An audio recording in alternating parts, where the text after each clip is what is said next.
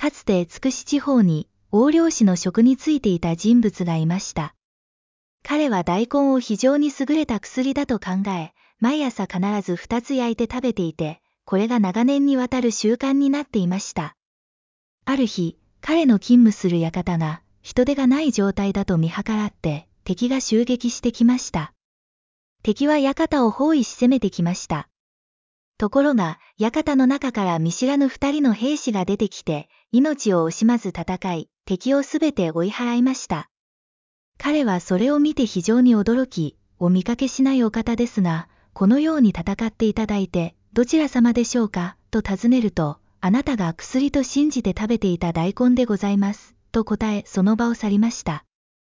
彼の深い信仰心が、このような恩恵をもたらしたのでしょうか。